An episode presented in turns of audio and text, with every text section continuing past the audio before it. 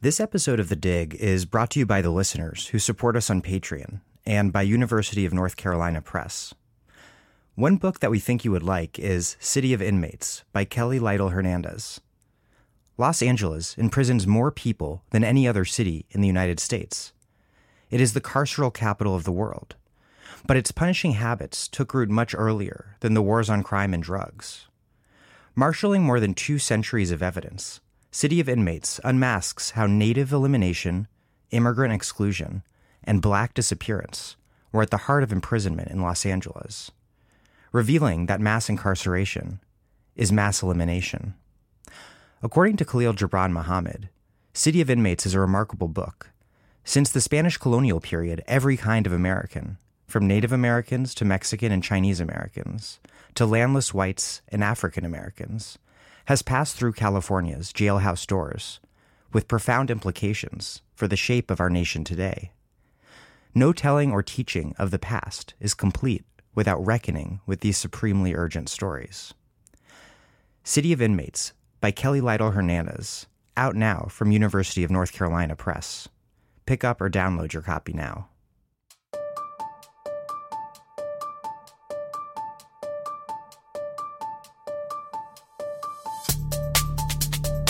Welcome to The Dig, a podcast from Jacobin Magazine.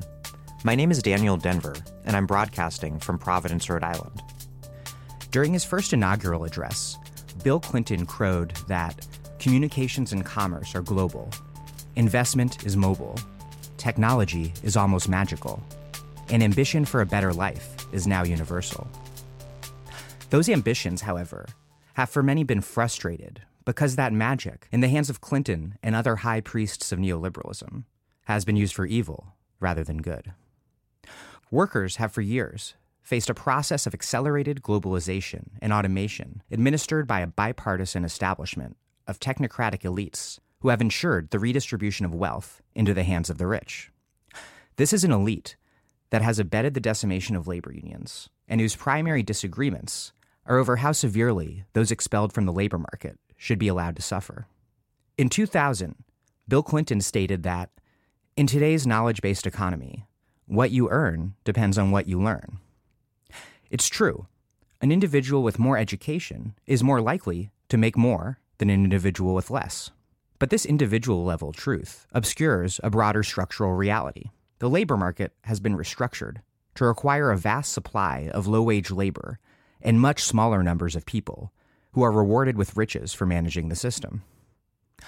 On a systemic level, educational attainment mostly helps to structure who gets the small number of good jobs and who else is relegated to the much larger number of bad jobs. It does not, by and large, restructure the labor market. What can, however, restructure the labor market into one that provides just wages for everyday people is a strong labor movement, something that, after decades of brutal attack, we don't have at the moment. My guest today is Sarah Jaffe, a Nation Institute reporting fellow and the author of Necessary Trouble Americans in Revolt. She is the co host of Dissent Magazine's Belabored podcast and the creator of Interviews for Resistance, a syndicated series and podcast of conversations with organizers, troublemakers, and agitators against Trumpism. We're going to talk about the state of work, particularly the manufacturing and retail workers she writes about in recent pieces at The Nation and Racked.com.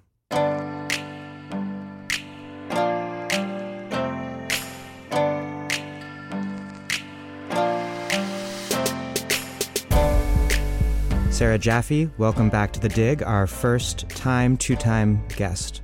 Woo, I'm special. Thanks for having me. um, you have two really interesting recent pieces out about the state of work in the United States. And in short, the state of work is pretty crappy.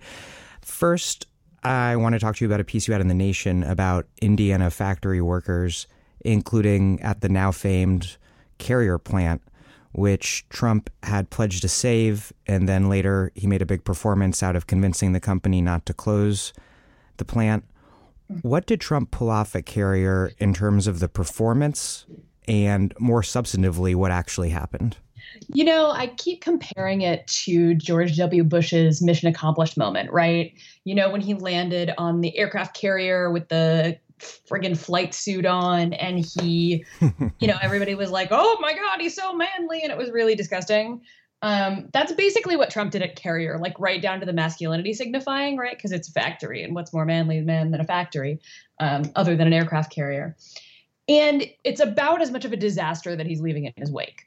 Um, so when you look at what's actually happening in Indianapolis, um, the carrier plant was not the only one that announced in a very short period of time that it was going to close and move to Mexico. And in fact, Indiana is both the state that has still the highest um, manufacturing per cap like manufacturing employment per capita and also the one that's losing it the fastest and so at the same time almost as Carrier announced that they were going to shut down and move to Mexico, the Rexnord plant, which is literally less than two miles away, it's around the corner, also announced that it was going to close down and move to Mexico. And so the Carrier plant, Trump and Bernie Sanders both sort of seized on on the campaign trail. They really made a big deal about this um, as an example of what's happening to workers because of uh, crappy trade deals that Hillary Clinton's husband had signed. Um, but what didn't happen on the Trump end, at least, is any sort of serious consideration of like what it would actually take to reverse this trend. So instead, what happened was that, you know, Trump did what he says he's good at and, and he made a deal. Um, and Mike Pence was still governor of Indiana at the time. Now, of course, he's our vice president, unfortunately. Um, and Trump basically got Pence to promise this company a bunch of tax breaks and probably threatened their government contracts or promised them more government contracts because the company that owns Carrier is a major, major recipient of government dollars um, to keep some jobs in the country. Um, that's not that many jobs. The story, the report just came out, I think, a week or two ago that 600 workers at the plant are going to be laid off just before Christmas. Yay, America! Um, and down the street at Rexnord, you have another 300 and something workers who are all being laid off. Um, many of them already gone, I think. Um, and so what you have is like a tiny band aid slapped on a major problem that isn't going to be solved company by company and deal by deal. Yeah. So, what is that problem? You write that the carrier workers story has been oversimplified. What? Yeah, I mean, you know, I, I, say elsewhere in the piece that like to really solve their problems is going to mean solving the problems of global capitalism, and like that's not really an exaggeration um, we have a serious problem here, which is that um, capital always goes searching for the cheapest labor it can find, and capital has also captured the governments of most major countries, um, even the ones that are still theoretically communist. Um, and so, what you get then is you get a global race to the bottom, and that's not stopping. And the workers, the carrier plant, are very aware of this, right? They were kind of, one of them said to me, you know, if we hadn't scrapped the TPP, the Trans Pacific Partnership, um, then the workers in Mexico would be getting screwed over because the plants would be closing in Mexico and moving to Vietnam for even lower wages.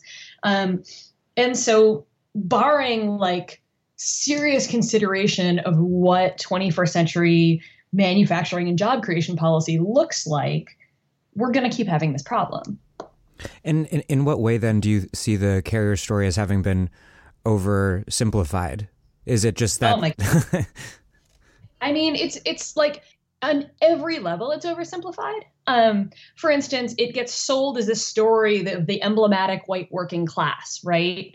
Um, in fact, the carrier plan is 50% women. Um, workers of color are overrepresented by like in comparison to the population of the city. Um, the Chuck Jones, the the president of the union who kind of got famous by getting in uh, by Trump angrily tweeting at him has retired. The president of the union is now a black man who's worked at Carrier for 19 years, Robert Jones, um, excuse me, Robert James. Um, you have like this myth of what industrial work looks like that isn't really true at all. Um, you have, a, on top of that, you have sort of myths of like, again, what it takes to fix this problem. Um, and then you have the myth that Trump saved everybody's job, right? Which he didn't. He saved a couple hundred jobs. Most of them are still being fired, and the company is investing most of the money that it's getting in tax breaks in trying to develop robots to replace even more workers. So like this this idea that like Trump just came in and he helped the white workers is like it's wrong on every single level. And a- another th- thing that you show in this article in terms of how it's been oversimplified is that it goes back well before this recent round of outsourcing and is not just about free trade deals. Um, it uh, goes back to you write the imposition of a two-tier contract after the 2008 financial crisis, um, and as you just mentioned, um, automation, um, which under a just system could be a perfectly lovely thing. Um, under capitalism means people are losing their jobs. Um, Indiana's union density has plummeted from 40% in 1970 to under 11% today. So it's that big picture you tell in the story that, that doesn't get across every day. Well, right. Indiana, um, you know, everybody remembers, oh, I assume most of your listeners remember anyway, the um, protest in Wisconsin in 2011 um, over public sector workers losing union rights. That was also going on in Indiana. Um, Indiana was the first state in the most recent wave of the sort of reincarnation and spreading north into the industrial heartland of so-called right to work bills. And I want to like pause on right to work for a second because a lot of people, even on the left, don't really know what right to work and what it doesn't do. Um, so a lot of people think that right to work means that you can't be in a union, that unions are illegal. That's not true. Um, we have very strong unions in some right to work states, like the Culinary Workers Union in Las Vegas, for instance, in Right to Work Nevada. Um, but what Right to Work does do is it makes being a union member basically optional while being covered, while you get the benefits of the union contract if you were in that shop. Now, the union that I spoke with, um, the folks from who are represents the union that represents the workers at Carrier at um, at Rexnord and at Sumco, which was a plant around the corner, which I assume we'll get to in a little bit. Um, that union did a pretty good job of not hemorrhaging ma- members when um, Indiana went right to work. They had a sort of list of shame printed on a chartreuse piece of paper while I was there um, of the people that decided to stop paying dues. But mostly they had kept their membership pretty strong. They're a pretty engaged, involved union. Um, and that shows, right, in the fact that even while these two plants are closing down, they took a third one out on strike. Um, and so, you know, you look at these questions of, of what different laws, different attacks on unions do, and it's a complicated picture. Um, but one surefire way to lower union density is to lay off a bunch of workers. Um, and so, you know, and the, the story that gets told is that the workers are greedy and the workers have demanded too much. And that's why these jobs are going to Mexico. And in fact, when we look at all of these plants, these workers had all taken concessions in the, the immediate aftermath of the financial crisis. They had all agreed to two tier contracts, which lock in a lower wage level for new workers that will never get, no matter how long they work there, to the level of um, the workers with more seniority. And so they had given back given back um, vacation time, sick days. They had these um, the workers at Sumco. Their healthcare plan was worse than mine, and I have a crappy Affordable Care Act high deductible plan. And these are people who supposedly have the last good jobs in America. Um, and so you know these are they've been giving back, and it wasn't enough because it's never enough. Um, as you predicted, I did want to talk more about Sumco, where workers um, do something I don't quite understand called reel-to-reel electroplating. Um, I, you know, they had a non-disclosure agreement, so they couldn't really explain too much to me about what they actually do, other than that it's really dangerous. Um, that they work with a lot of dangerous chemicals, and one guy lost his foot recently. Wow. Um, you spoke to one worker a 23 year veteran of at the plant and I think a union leader, Bill Horton. Mm-hmm. Um, he said, "Right now, we're just trying to get back everything we lost in 2009 and 2010. Yeah. That year, we lost over half our vacation days, half our personal times. We agreed to not take a pay raise for two years. After that, the company kept asking for uh, concessions, even though, as far as they knew, the company had returned to profitability." Um, the Sumco workers recently struck and won. What yeah. what happened? So this was totally coincidental to the fact that the time that I went down to Indiana, and I just kind of wanted to go after the mainstream press had stopped paying attention to Carrier and see like what the real story is three months after Trump's mission accomplished speech. So I happened to get there and I go down to the Union Hall and I'm sitting there talking to Chuck Jones and a few other folks who are hanging out there. And they tell me, oh, yeah, we're taking a, a strike vote at, at the Sumco plant, which is literally across the street from Carrier. Um, and, uh, you know, if they vote yes by four o'clock, we'll be on the picket lines by five o'clock. Um, which coincidentally was International Women's Day. So it was also the day of the International Women's Strike. Um, and so I'm like, okay, well, I'll see you on the picket line then. Um, and yeah, despite again literally looking at the plant across the street that um, is not quite closing down but is laying off a bunch of people, they went out on strike and they actually won a bridge out of the two tier system so that new workers still start at the lower rate, but they can actually get up after a certain period of years. They can actually get up to the higher wage rate, um, which is pretty impressive considering um, most unions don't go on strike anymore, period. Um, strike charts are are just strike frequency charts are just really depressing things to look at. So I was pretty impressed that they um, that they did that, that they went out on strike in the literal face of outsourcing. And, you know, it was really it it makes the story all that much more sort of interesting and complicated, right? When you look at this, these companies had all lost profits after um, the financial crisis, right? That's not surprising to anybody. Um, the entire economy was suffering. But in each case, they had, you know, the workers had given something back. They had a, a, agreed to two tier. They had, um, you know, made all sorts of concessions. But at this point, the workers at Sumco were mad. They were really angry. Um, like, you know, I was sitting there and I can curse on this, right? Oh yeah, uh, so I was sitting with them one day, and I sort of went by Dunkin' Donuts and just like swung by the picket line to hang out before the the Rexnord worker that I was meeting with, and just sitting there with the guy with one of the guys, and somebody drives by and goes, "Why y'all out here?" And he goes, "Cause we hate them cocksuckers." And I wanted to put that in the piece, and it got cut for length because it was four thousand words, and it was still too long. Um, and yeah i mean this is the the anger is so real and like you know again i just i i not to relitigate the democratic primary but good lord how could you like walk into a country where the stuff like this is happening every day and say america's already great and think that that's going to win you votes. Anyway. Um well, actually, my next question was about relitigating the primary. So, ah, uh, yeah. sorry, got to do it at least once a show. Me, um, yeah. So, like you mentioned earlier, it wasn't just Trump, but Bernie Sanders who also yeah.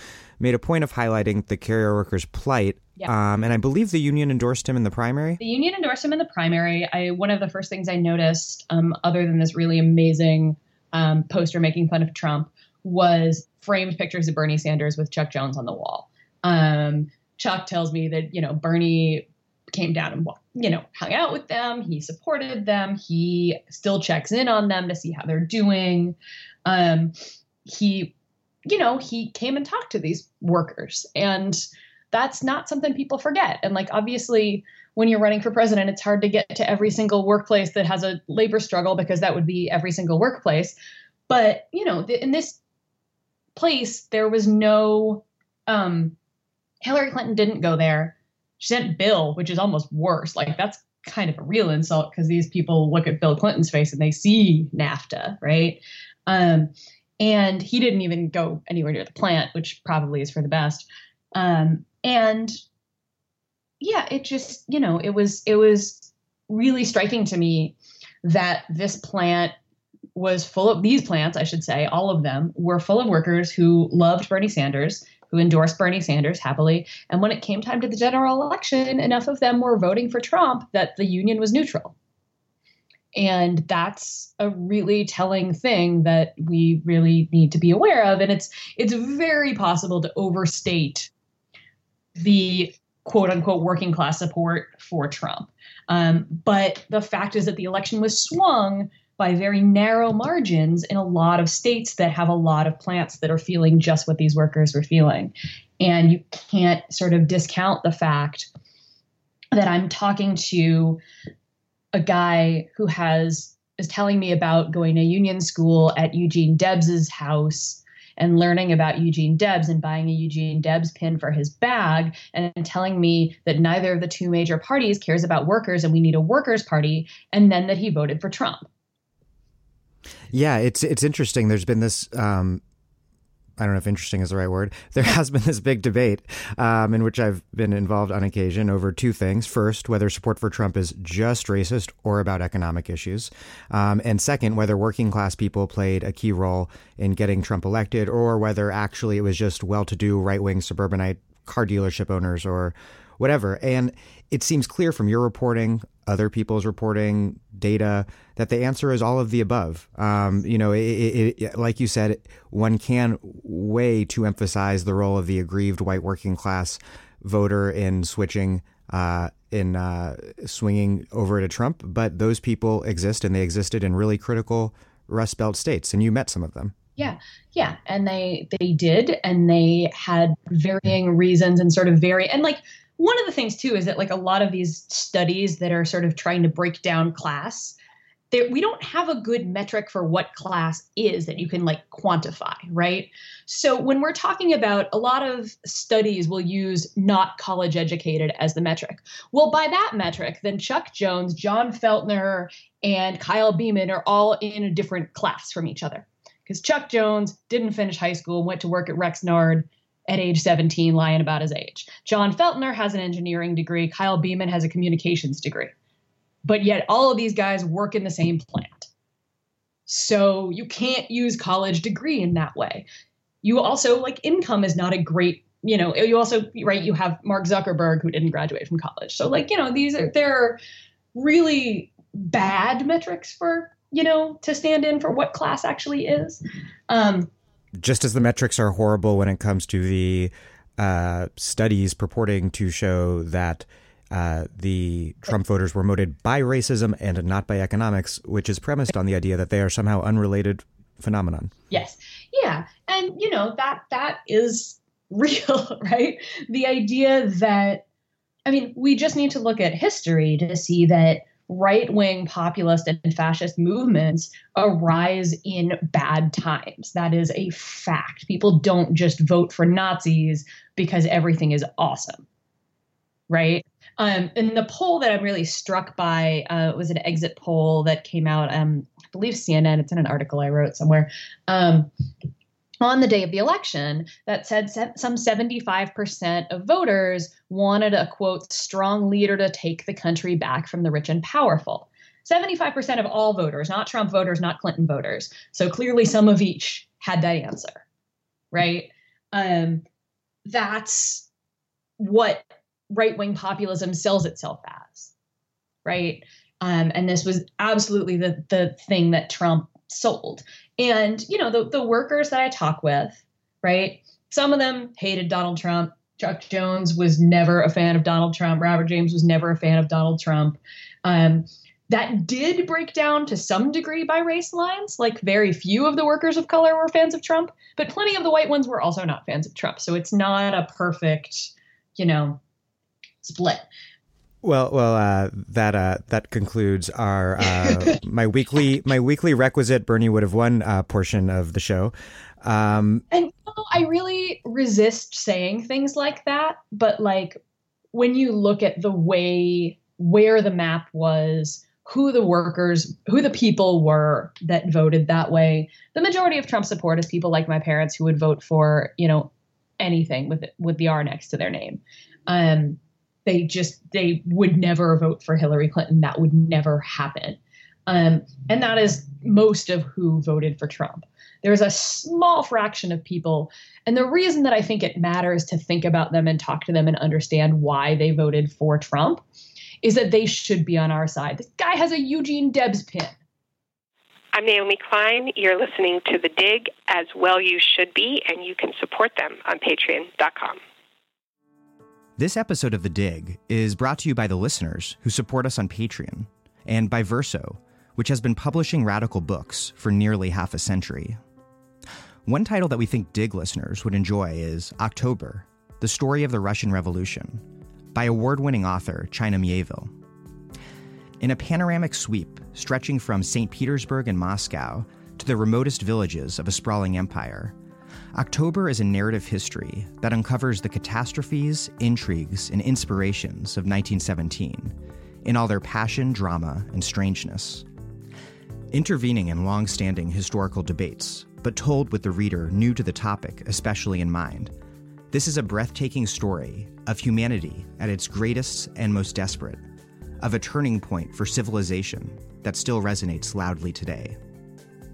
On the centenary of the Russian Revolution, check out October, The Story of the Russian Revolution by China Mieville, out now from Verso.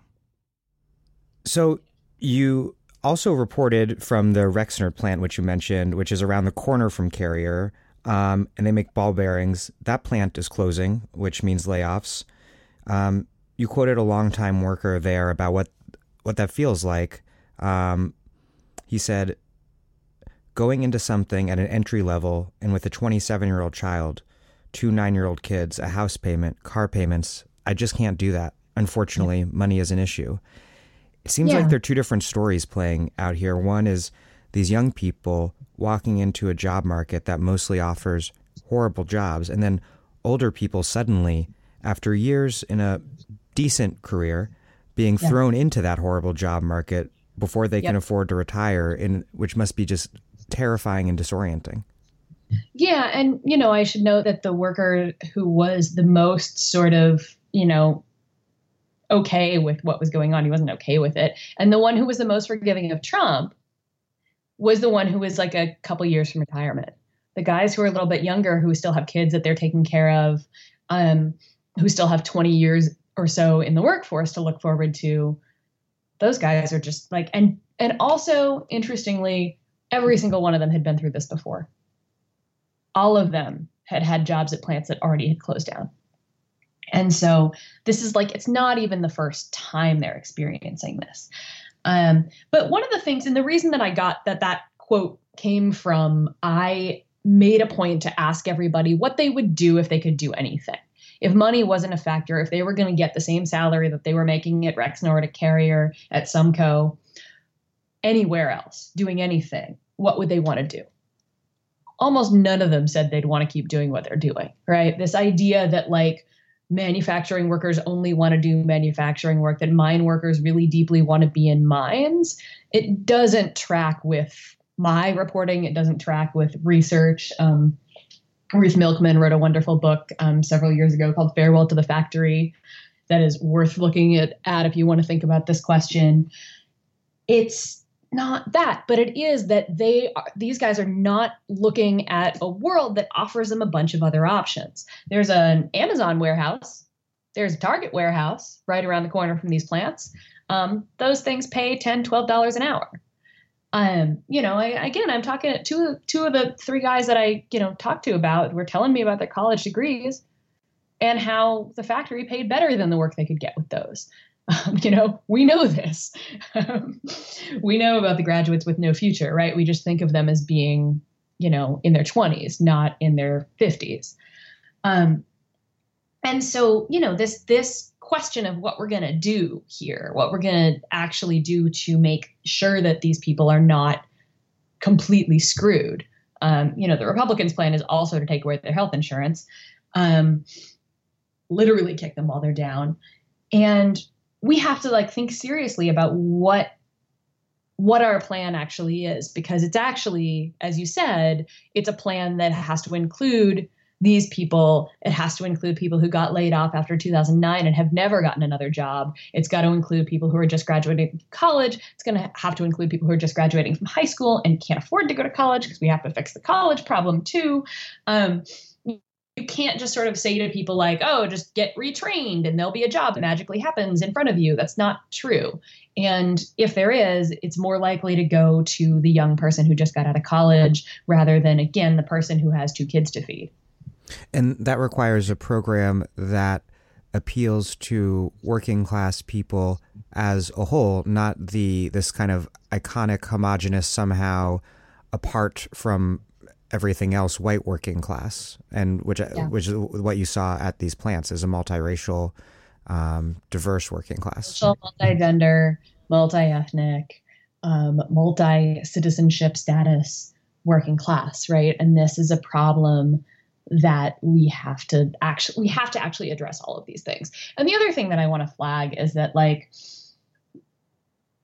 we have not done a good job about of sort of inoculating people against dog whistles if people like these guys are willing to vote for Trump even after all the racist junk that he was saying. Um, and so that's the other thing that I do think is really important to talk about is that like a lot of people were not necessarily motivated by Trump's racism, but everybody who voted for Trump had to be able to bracket that. They had to be able to bracket the sexism and say, yeah, well, okay. And like just like people of the left who voted for Hillary Clinton had to bracket the fact that she was probably going to take us to another war, um, and had to bracket, you know, the all sorts of things, Walmart board membership, whatever it is. People had to be able to say that's not that big a deal it's not that big a deal that he calls Mexicans rapists. It's not that big a deal that he talked about grabbing women by the pussy. And so we can't just say we have to have an economic program that appeals to white working class people, whatever that mythical identity is. We actually have to address this stuff because there should be no way that somebody sees Bernie Sanders and Trump as sort of equivalent choices. You mentioned that you saw some of the alternatives to these union manufacturing jobs near Carrier, the on demand staffing temp agency, the Target and Amazon distribution centers that pay like $12 and uh, have no union.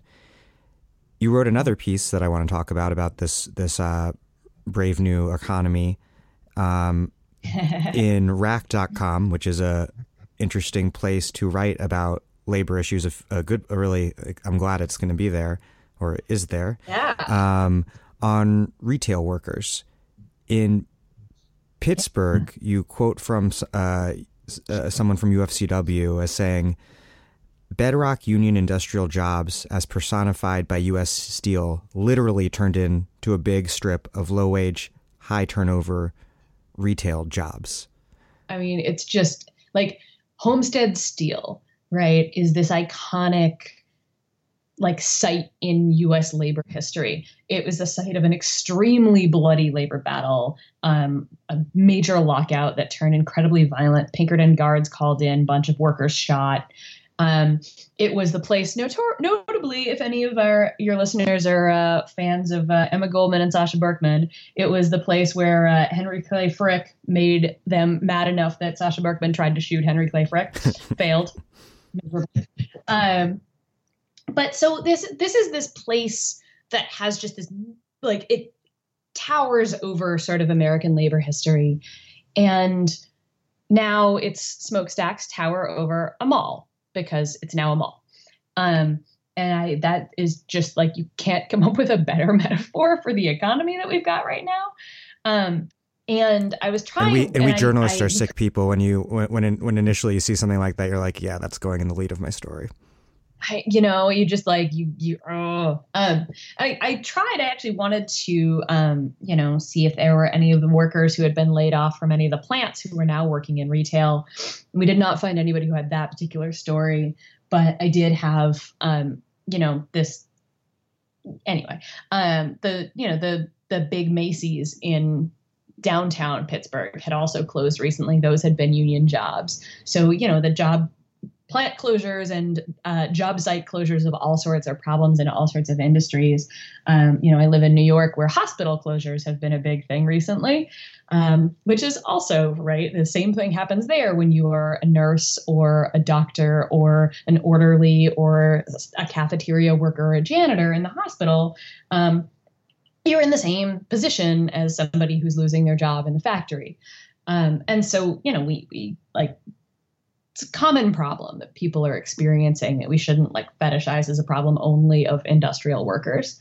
Um, but thinking about retail, you know, the, the, common perception of retail work is that it's part-time jobs for sort of kids or housewives right? People who don't really need to pay their bills.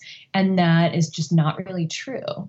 And there's also it's also true that uh, if you have a decent union job in retail, you can actually make a career out of it. And, you know, for that piece, I also spoke with a couple of women who are on the bargaining team for the RWDSU um, local that represents the workers at Bloomingdale's in New York. And these are women who have been at Bloomingdale's as long as the factory workers have been at the factory. Um, and so, you know, it's it's it's almost like it's the unions and not the type of work that's important. This episode of The Dig is brought to you by listeners who support us on Patreon and by Verso, which has been publishing radical books for nearly half a century. One title that we think Dig listeners would enjoy is The Dilemmas of Lenin Terrorism, War, Empire, Love, Revolution by Tariq Ali.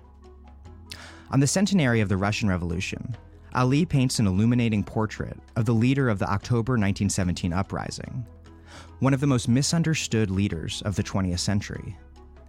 In his own time, there were many, even among his enemies, who acknowledged the full magnitude of his intellectual and political achievements.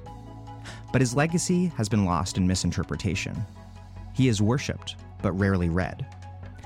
The Dilemmas of Lenin Terrorism, War, Empire, Love, Revolution by Tariq Ali. Out now from Verso.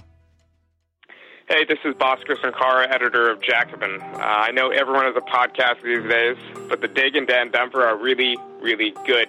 And Dan needs your help to help pay the people who work on the sh- uh, show and uh, reproduce their labor power. And as every Marxist knows, it's very important. Uh, to support this show, go to patreon.com and look up The Dig. That's Patreon, P A T R E O N dot com thanks, and I uh, hope you enjoy the show. Well, I, I, wanted to to ask you about that, um, and I'm not immune to industrial nostalgia, even though I know it's uh, problematic. Um, but but yeah, can you can you dig into that a little more? Is the difference between um, the ideal high wage, good benefits union manufacturing job and a crappy, low paid, um, no control over one's schedule, non unionized retail job. Does it have to do with the job's relation to uh, sort of place in the process, uh, the process of production and capitalism, or is it something just more basic about worker, the presence or absence of worker, organized worker power?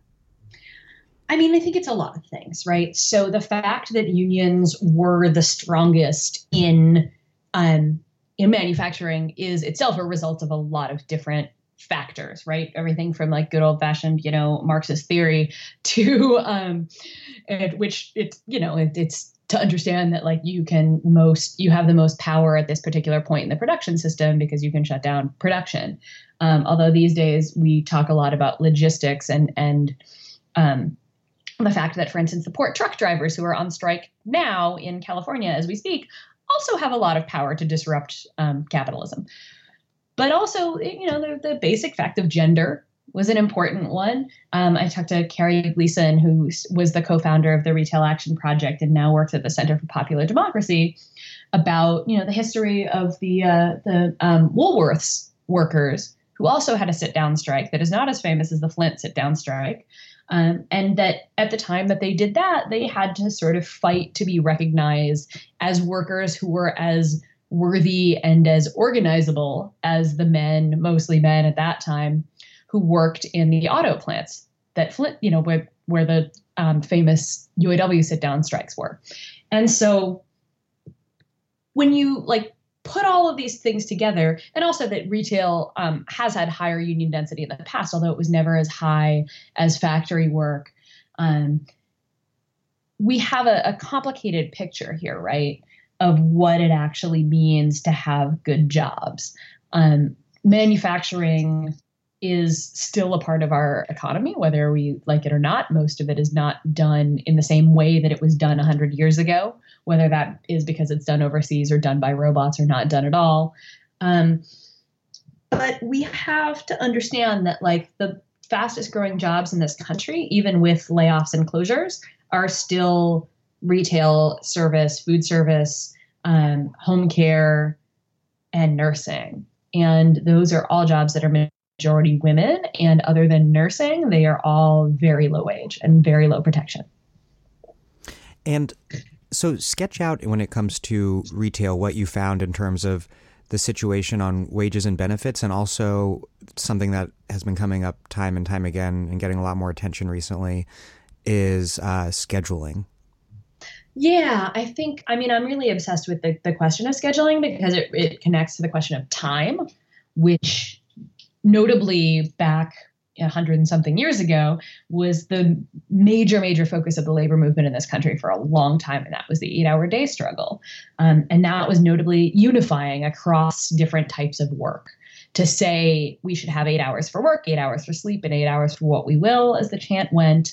Um, that was a real leveling kind of a demand. And like the fight for 15, $15 an hour wage, which turned into a, a political demand for a $15 an hour minimum wage, that has had somewhat of that same kind of um, effect because you have workers in different industries rallying behind this because a lot of workers make less than minimum or make less than $15 an hour.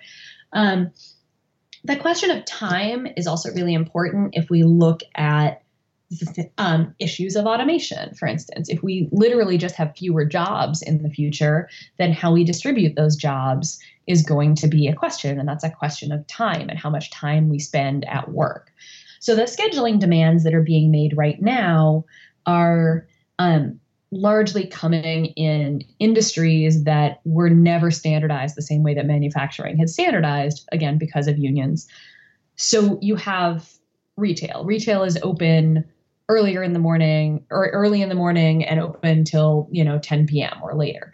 And it's they're open in part to be able to accommodate workers who work a more traditional nine to five schedule. Um, but that means that workers in retail are, you know, there's more sort of possible hours in the day. These things are portable.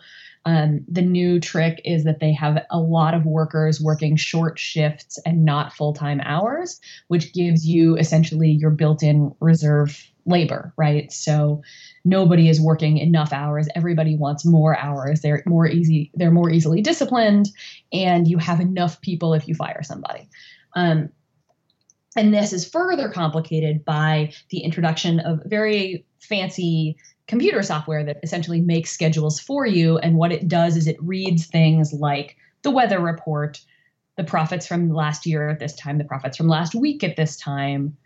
Um, and it shaves can shave schedules down to like the half hour to 15 minutes in some case it screws people's lives all around it treats workers of course not particularly like they are humans with lives families other commitments children parents um, and all of this is combined to make they're just labor widgets, Sarah.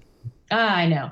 Um, all of this is combined to make retail, um, along with fast food and a couple of other sites, um, really a place where workers have very little um, control over their time, which, among other things, is complicated because it makes it hard for you to get another job if you're not making enough money, which notoriously got McDonald's in a lot of trouble, right? When they um, their their uh, planning website for their workers to financially plan their lives basically assumed they would have a second job, except they're not scheduled in a way that allows them to do that. Um, so this is um, being rectified in the same way that the fight for 15 is being rectified basically with legislation on the um, city level. So, notably, cities that have passed the $15 an hour minimum wage are sort of lo- looking to scheduling questions next. So, I was in Emeryville, California, which has the highest minimum wage in the country. And that's in the East Bay. That is in the East Bay. Yes, it is like a little tiny retail utopia carved out between Oakland and Berkeley. Um, and it so they had passed this this um, fair scheduling act that they were working on figuring out how to implement while I was there because it, it's a small small place. It doesn't have a labor department or anything like that, so they're working on how this is going to be implemented. But it requires things like predictability pay. So if you are at work and your boss says it's slow, go home, they have to pay you for at least another hour. Um, if you get called in when you're at home and your boss says, "Hey, somebody else didn't show up. I need you to come in." They have to pay you an extra hour.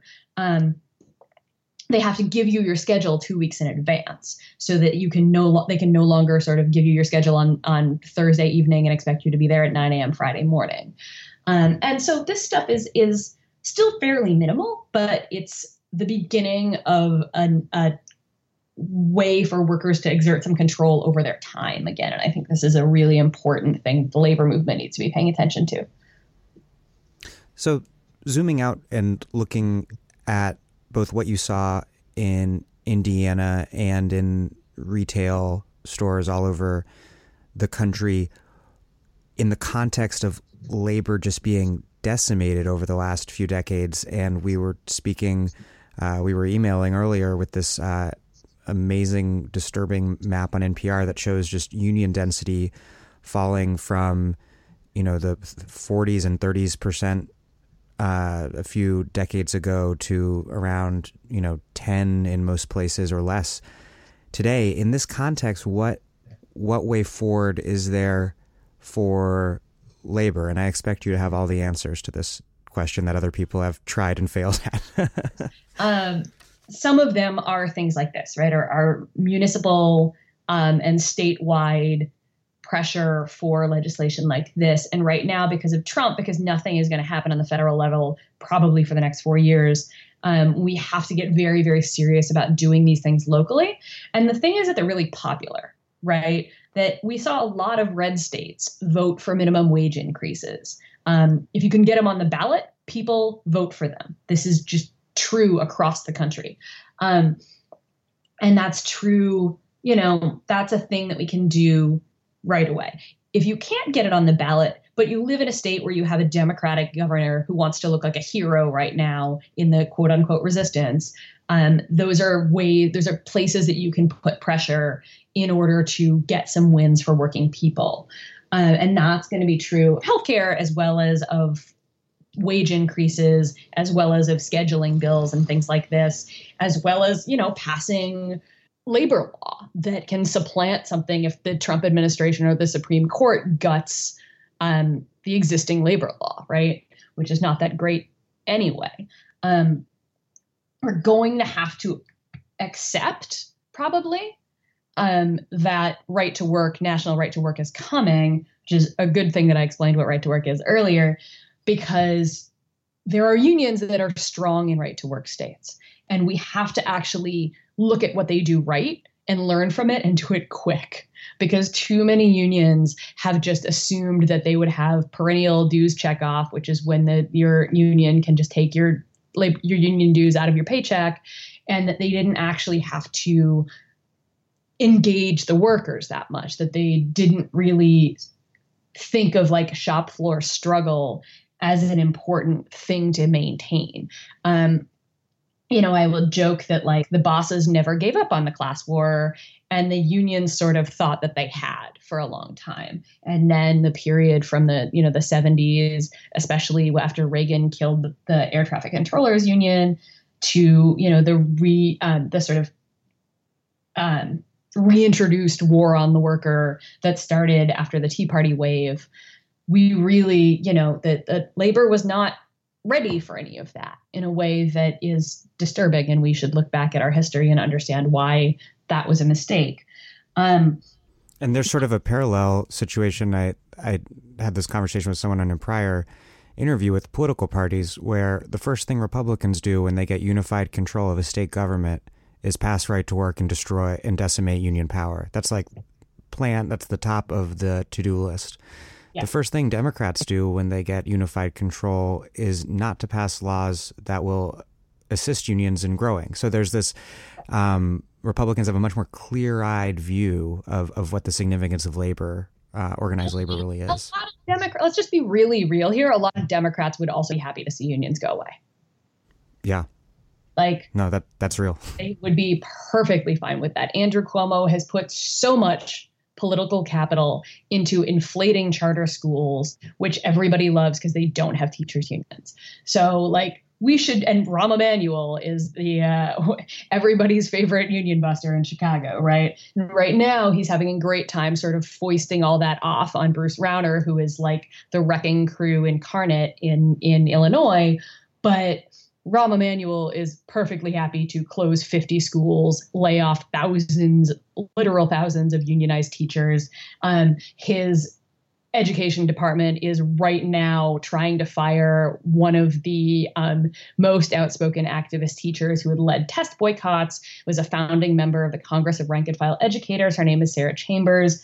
Um, you should all pay attention to this because this is what democrats do to working people um, i want to play a listener question on worker centers all right hey dan this is uh, alex mcmillan calling um, I had a question for uh, Sarah Jaffe. Um, really looking forward to the upcoming interviews. Um, so my question was uh, regarding worker centers. Um, I was curious as to Sarah's take on the role that um, worker centers have played, um, especially in right to work states, uh, to build um, worker confidence and how worker centers um, have utilized trainings or um, allocated resources to help in struggles where uh, union density remains low.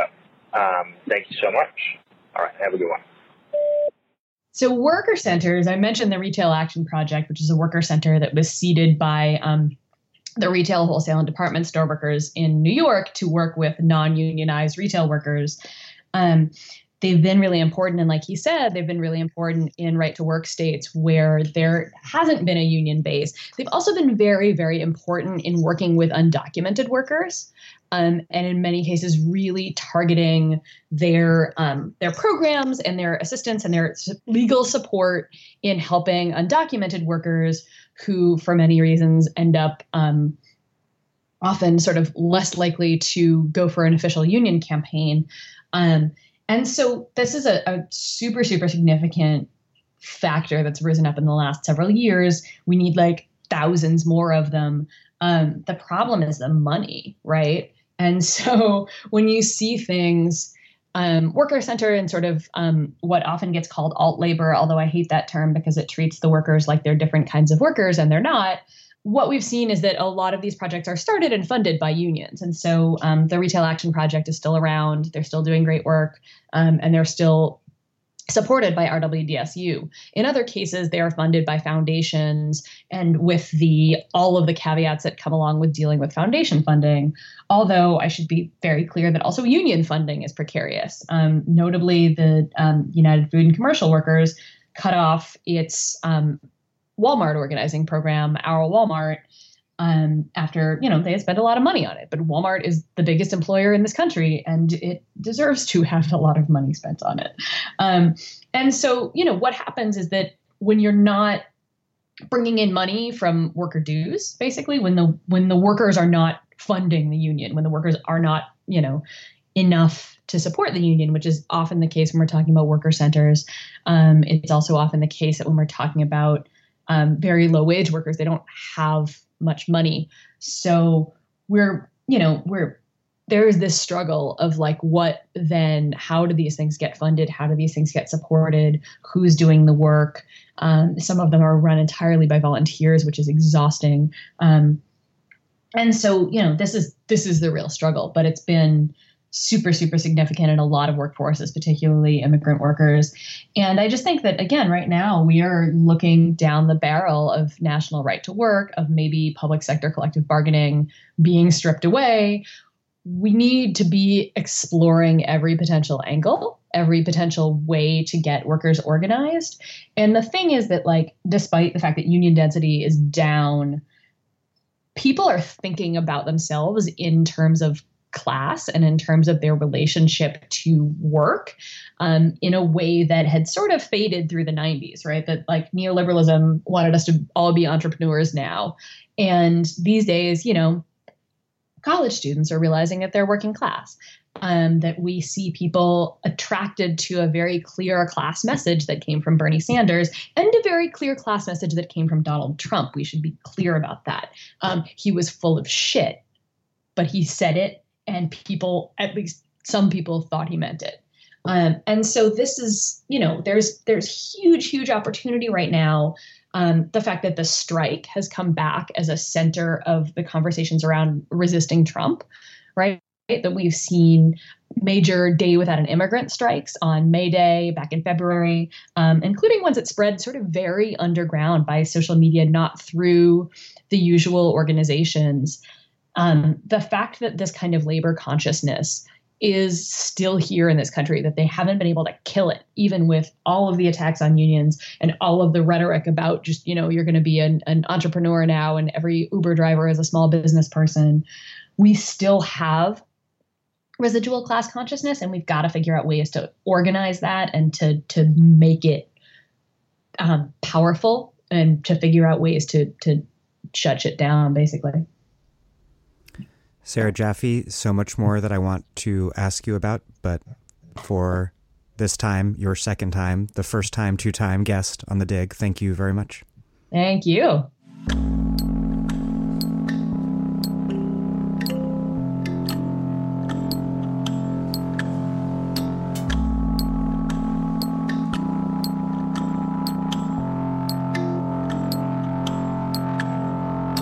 Sarah Jaffe is a Nation Institute reporting fellow and the author of Necessary Trouble Americans in Revolt. Thank you for listening to The Dig from Jacobin Magazine. As Marx once kind of said, while other podcasts have only interpreted the world in various ways, our point is to change it. We are posting new episodes every week. The Dig was produced by Alex Lewis, music by Jeffrey Brodsky. Our Postmaster General is Christian Tyler. Follow us on Twitter at The Dig Radio, and please find us on iTunes or wherever you get your podcasts, and subscribe. And on iTunes, please leave us a glowing review. Those reviews help introduce us to new listeners. So does spreading the word to your friends. All propaganda on our behalf is greatly appreciated.